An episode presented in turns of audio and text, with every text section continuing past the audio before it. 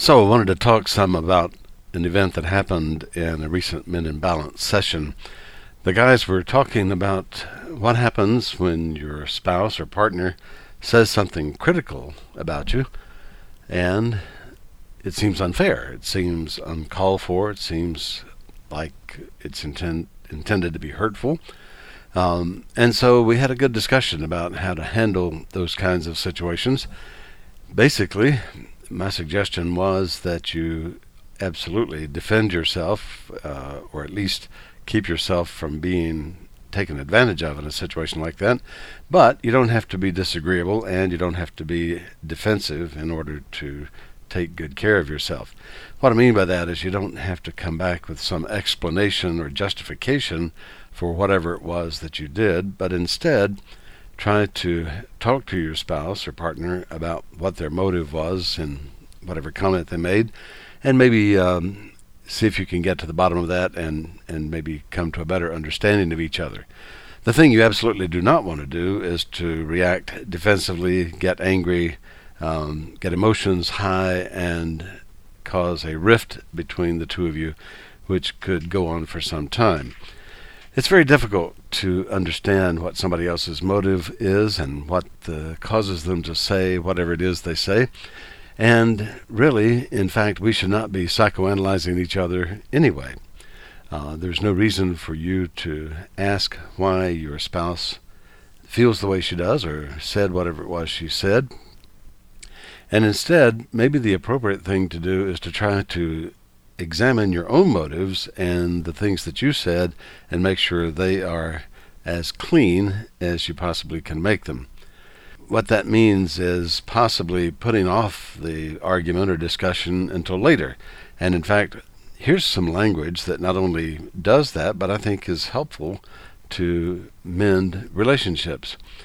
Let's suppose that your spouse has just son- said something that really set you off, made you angry, and you're about to respond in an angry and volatile kind of way.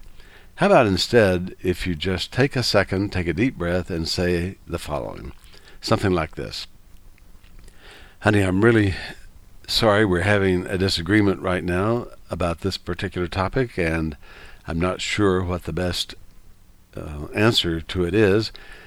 However, I want you to know that I love you totally and completely, and that I am committed to us getting this behind us and settling this once and for all. But I'd like some time to think about it before we continue our discussion. Could we set a time for later today or early tomorrow to talk about how we both feel about this and maybe move things ahead in that direction?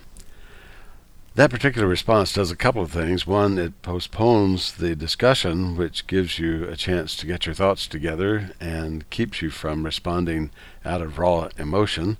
And I think that's always good because raw emotion can only do damage both to you and to the relationship. So there's no real reason to just blurt out whatever happens to come to your mind.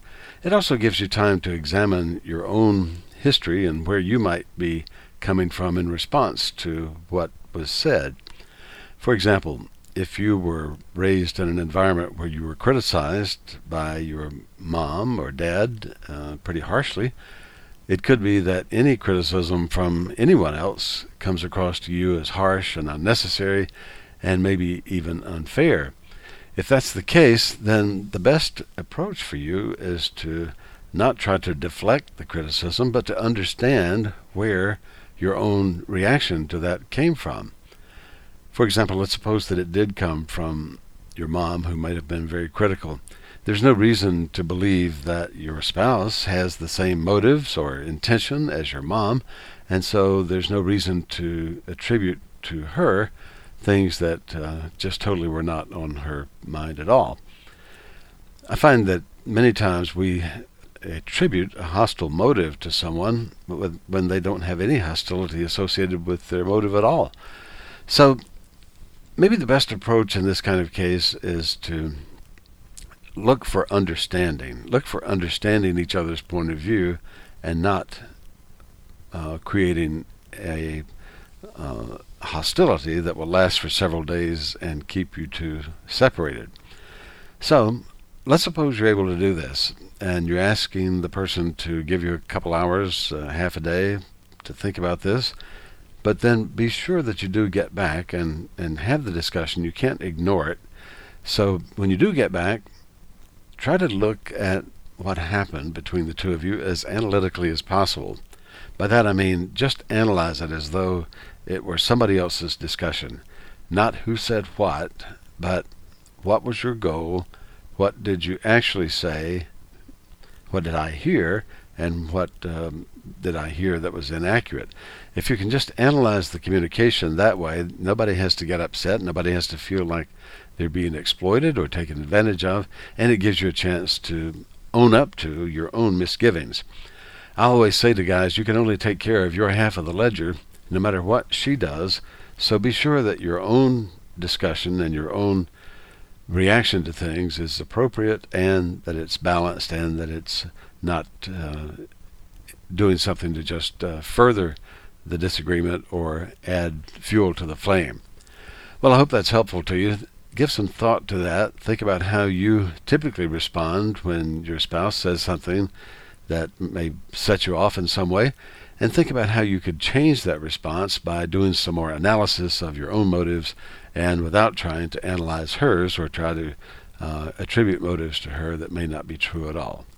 I'm Jerry Hancock from Men in Balance.